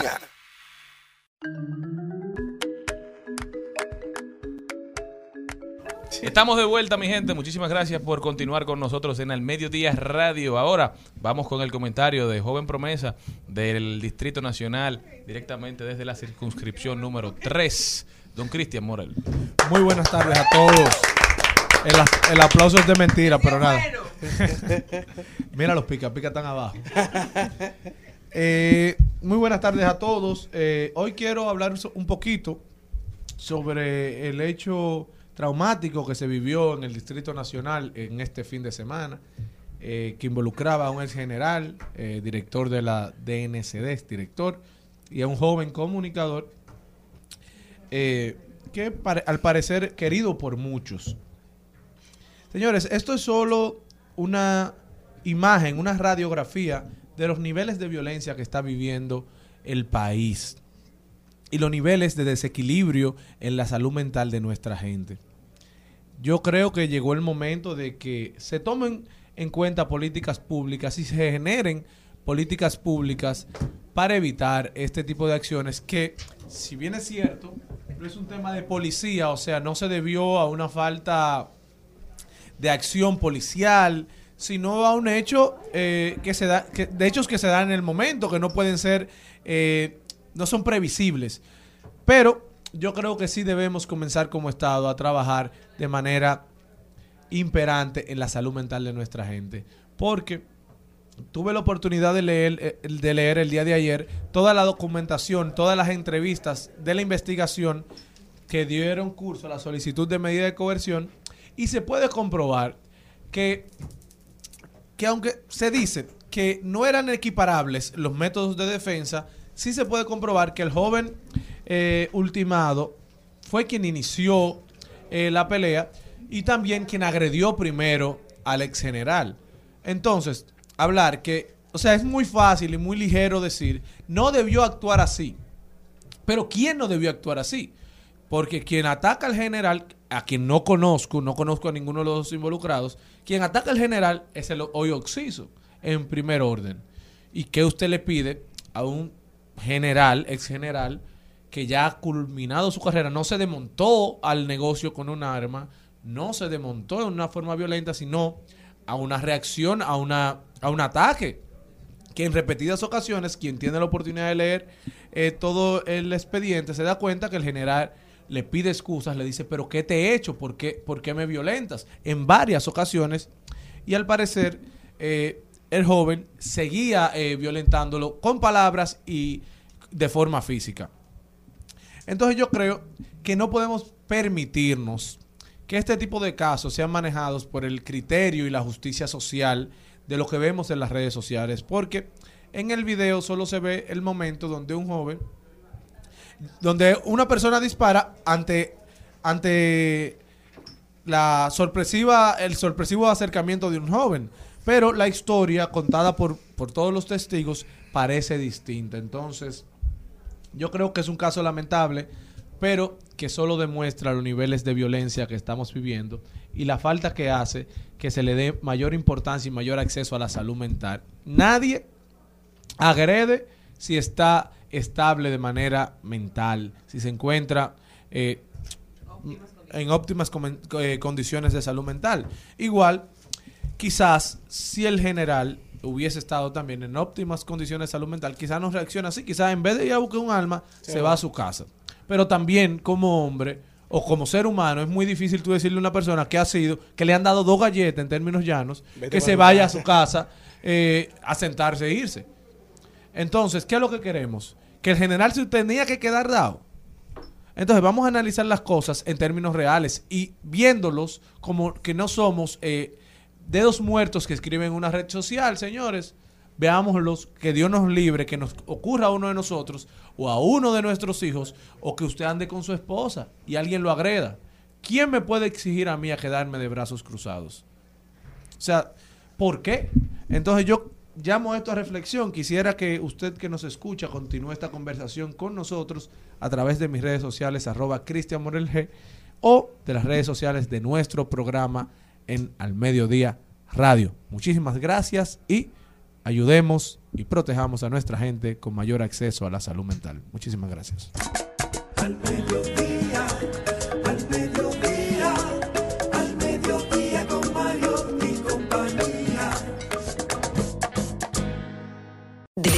De paso y repaso. En Al Mediodía, con Mariotti, con Mariotti y compañía. Te presentamos De paso y repaso. Tantas noches sin dormir, tanto tiempo que viví a su lado. Tú no sabes nada de esta historia y sin embargo crees que ya te la has ganado. Porque piensas que ahora sí es feliz, que su amor por fin lo has conquistado.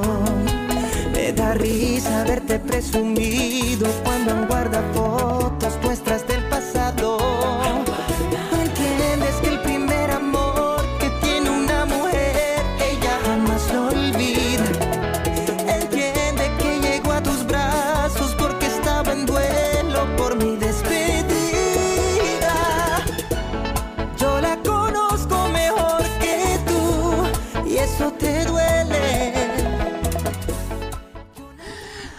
Bueno, señores, ¿por qué duele? Yo me pregunto por qué duele, pero también me respondo yo misma, no duele.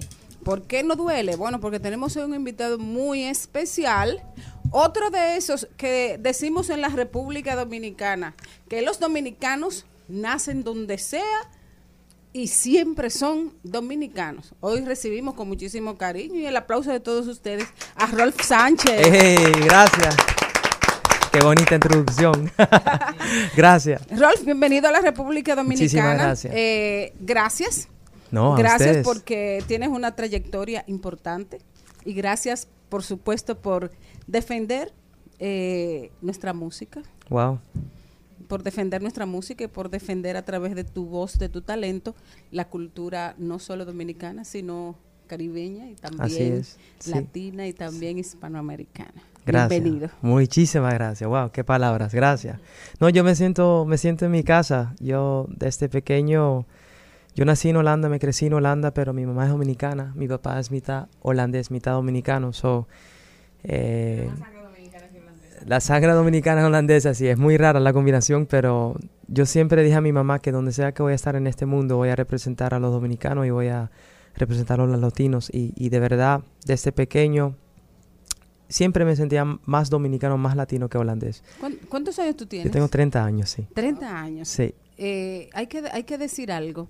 Cuéntame. Tienes 30 años, eres muy joven, lo cual quiere decir que eh, a los 20 años ya iniciaste tu carrera. ¿Cuándo, cuándo Sí. tú decidiste que la música iba a ser tu vida? ¿Y cuándo decidiste que, que, bueno, que ibas a cantar en español, aunque también cantas en, otro, en, en otras lenguas, ¿no? Sí. Dos o tres más, eh, pero que ibas a representar este sonido? Primero que todo, pienso que cuando yo tenía como 14, 13 años, ya yo dije a mi papá, papi, quiero ir a un estudio, quiero escribir canciones. Entonces comencé eh, a escribir en holandés, porque obviamente eso es eh, el lenguaje número uno que yo conozco. Con ese fue que tú fuiste a la escuela. Así mismo. Y, eh, y cuando yo tenía 18 años, yo dije a papi, papi, yo quería, yo quiero participar en un programa que se llama Factor X.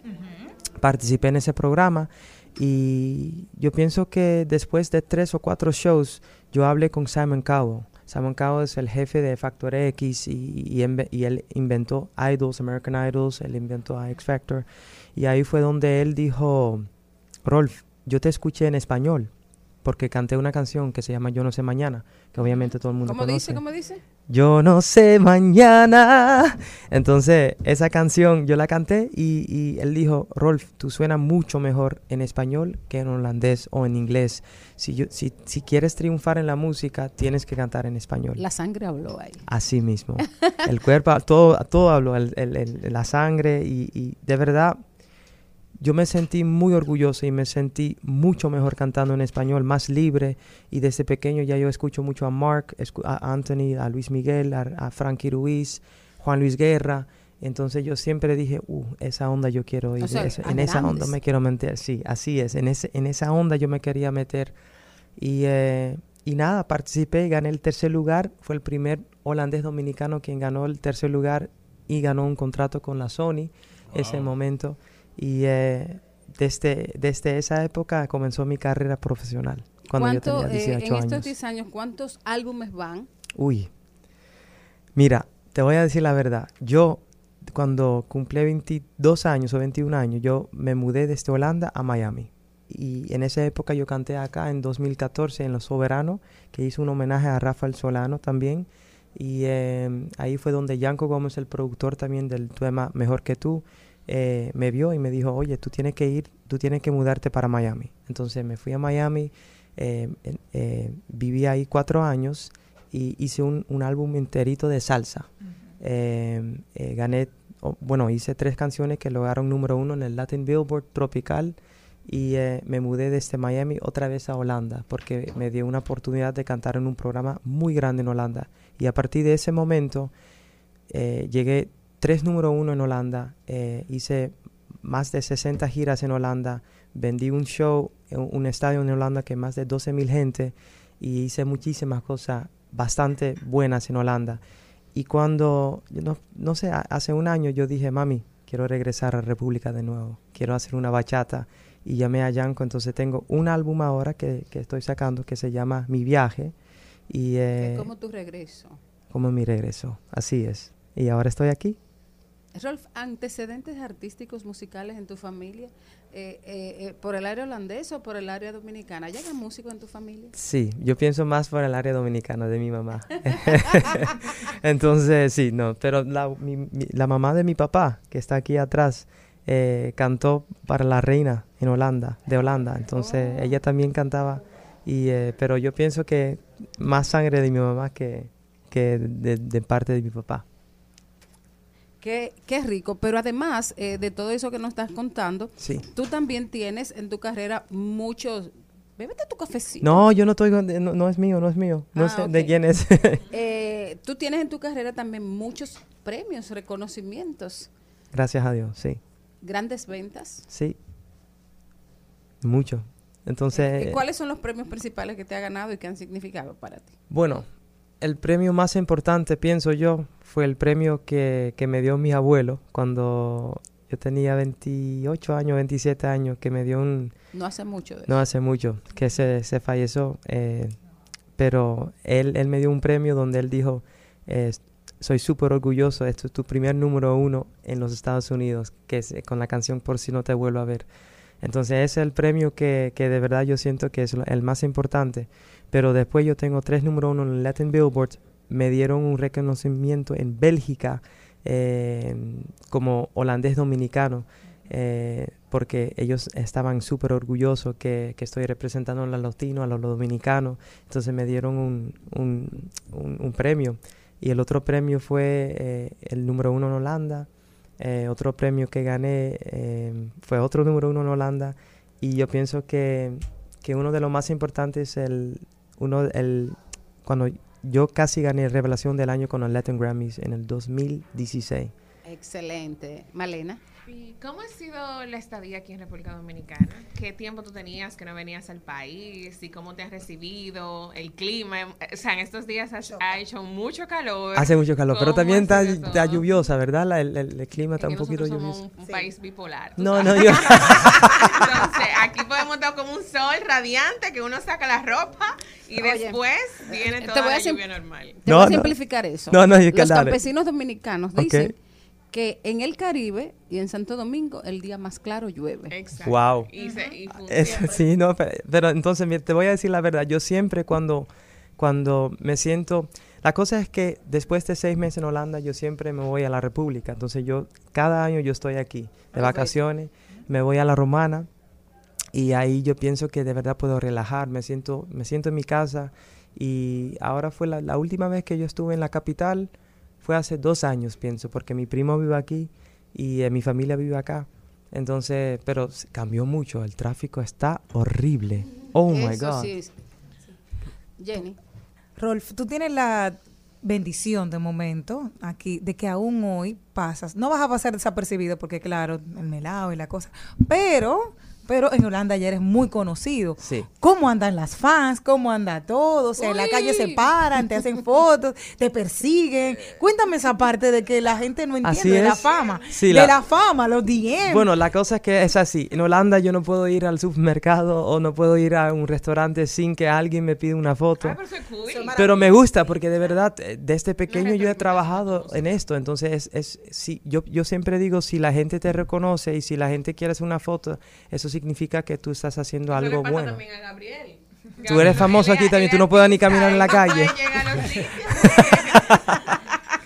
Cristian. Eh, Rolf, Sí. eh, en esta nueva etapa de tu vida, o sea, ¿cuántos años tienes? Yo tengo 30.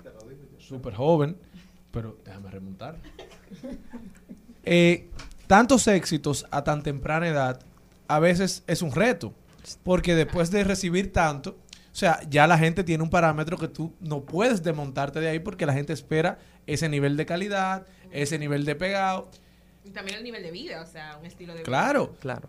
¿Qué tienes en carpeta? ¿Qué es lo que te tiene ilusionado? ¿Qué, qué te trae? Me gusta esta pregunta. No, la cosa es que, como acabo de decir, en Holanda estoy haciendo las cosas que yo que, que soñé desde pequeño. Entonces, vendí un show con 12 mil gente, hago televisión, hago shows cada fin de semana. Y, pero otro sueño que yo tengo es triunfar aquí también en la República Dominicana, porque como digo, como dije, me siento más dominicano que, que holandés. Y, eh, y por eso que estoy promocionando el tema mejor que tú en este momento. Y un día quisiera yo hacer un concierto aquí en la República eh, con el nombre de mi mamá, porque el apellido que yo estoy usando en este momento, Rolf Sánchez, es el, el apellido de mi mamá, porque yo me llamo Rolf Inc., pero nombre artística es Rolf ¿De dónde Sánchez. son ustedes? ¿De dónde es tu mamá? Mi mamá es de, de, la, de aquí, de la capital, y mi papá es mitad dominicano, mitad holandés, que está acá atrás. eh, y eso sería un sueño. De verdad que si lo, si lo puedo hacer realidad es cantar aquí un día en un estadio, no sé si en Altos de Chabón o qué sé yo, no importa, pero... Pero, pero ¿qué tan criollo tú eres? Porque tú estás diciendo que tu mamá es dominicana, Sí. tu papá, pero ¿qué tan criollo tú eres? O sea, que cuando tú vivías en Holanda, Sí. tú vives en Holanda, Sí. Que tú, o sea, los alimentos que tu mamá cocinaba que eran muy dominicanos, la música, el Sí. baile, nosotros nosotros somos muy bail- bailarines, Sí. somos muy pintorescos. Sí. O sea, que tú tienes dominicano que te dicen, mira, yo además del apellido, Yo- a mí me ah, gusta esto. Pero imagínate un álbum de salsa. Ah, ya un álbum de salsa, ya ahí. No, no, no. Y, y- y lo que a mí me gusta de verdad es la comida dominicana. Además, ¿Cuál es tu favorita? Sancocho. Ah. Un sancocho, sí. O arroz habichuela y, y un ¿Bailas pollito bachata, así. bailas merengue? Yo no bailo muy bien, yo canto mejor que bailo. Entonces ahí yo gano. No, pero Rolf, de verdad yo creo que la sociedad dominicana está ávida de, de talento joven. Y oye, si triunfaste allá y esta que es tu casa, no tengo dudas de que serás un éxito en todo lo que te propongas en la República Dominicana. Gracias. Y ya usted anda con la generala. ¿Ya? Rolf, Sí. eh, bueno, se agotó ya nuestro tiempo, pero es bueno que la gente te pueda seguir. ¿Cuáles son tus redes sociales? ¿Cómo, cómo le dan seguimiento a, a tu disco, mi viaje? Arroba Rolf Sánchez, R-O-L-F Sánchez. Tengo Instagram, tengo todo. En Spotify igual, arroba Rolf Sánchez. Y eh, búscame y mándame un mensaje porque yo reacciono siempre. Muchísimas gracias a Rolf. Eh, no dejen de buscarlo. Rolf es además compositor también. Así es. Una de las cosas que yo te quería preguntar y me lo responden es brevísimo. Ok. Es que hay una, una novela de eh, Julia Álvarez que se llama De cómo las chicas García perdieron el acento. Eso fue en su vida en los Estados Unidos. Entonces me gustaría saber cómo Rolf en Holanda mantiene un acento prácticamente dominicano. Tengo eso. ¡Oh, estoy feliz! Mi mamá. en Gracias. español siempre. Sí, siempre, siempre. Para abajo, allá, comida. Así es. Para acá. Bueno, señores, y hasta aquí ha llegado el programa de hoy. Eh, nos despedimos con Rolf. Gracias, Rolf. No, Eh, ustedes, te deseamos gracias. lo mejor y, por supuesto, este programa está a tus órdenes. ¿ok? Muchísimas gracias. Jamás lo olvida. Entiende que llegó a tus brazos porque estaba en duelo por mi despedida. Yo la conozco mejor que tú y eso te duele. Yo navegué. Hasta aquí, Mariotti y compañía. Hasta aquí, Mariotti y compañía. Hasta mañana. Rumba 98.5, una emisora RCC Media.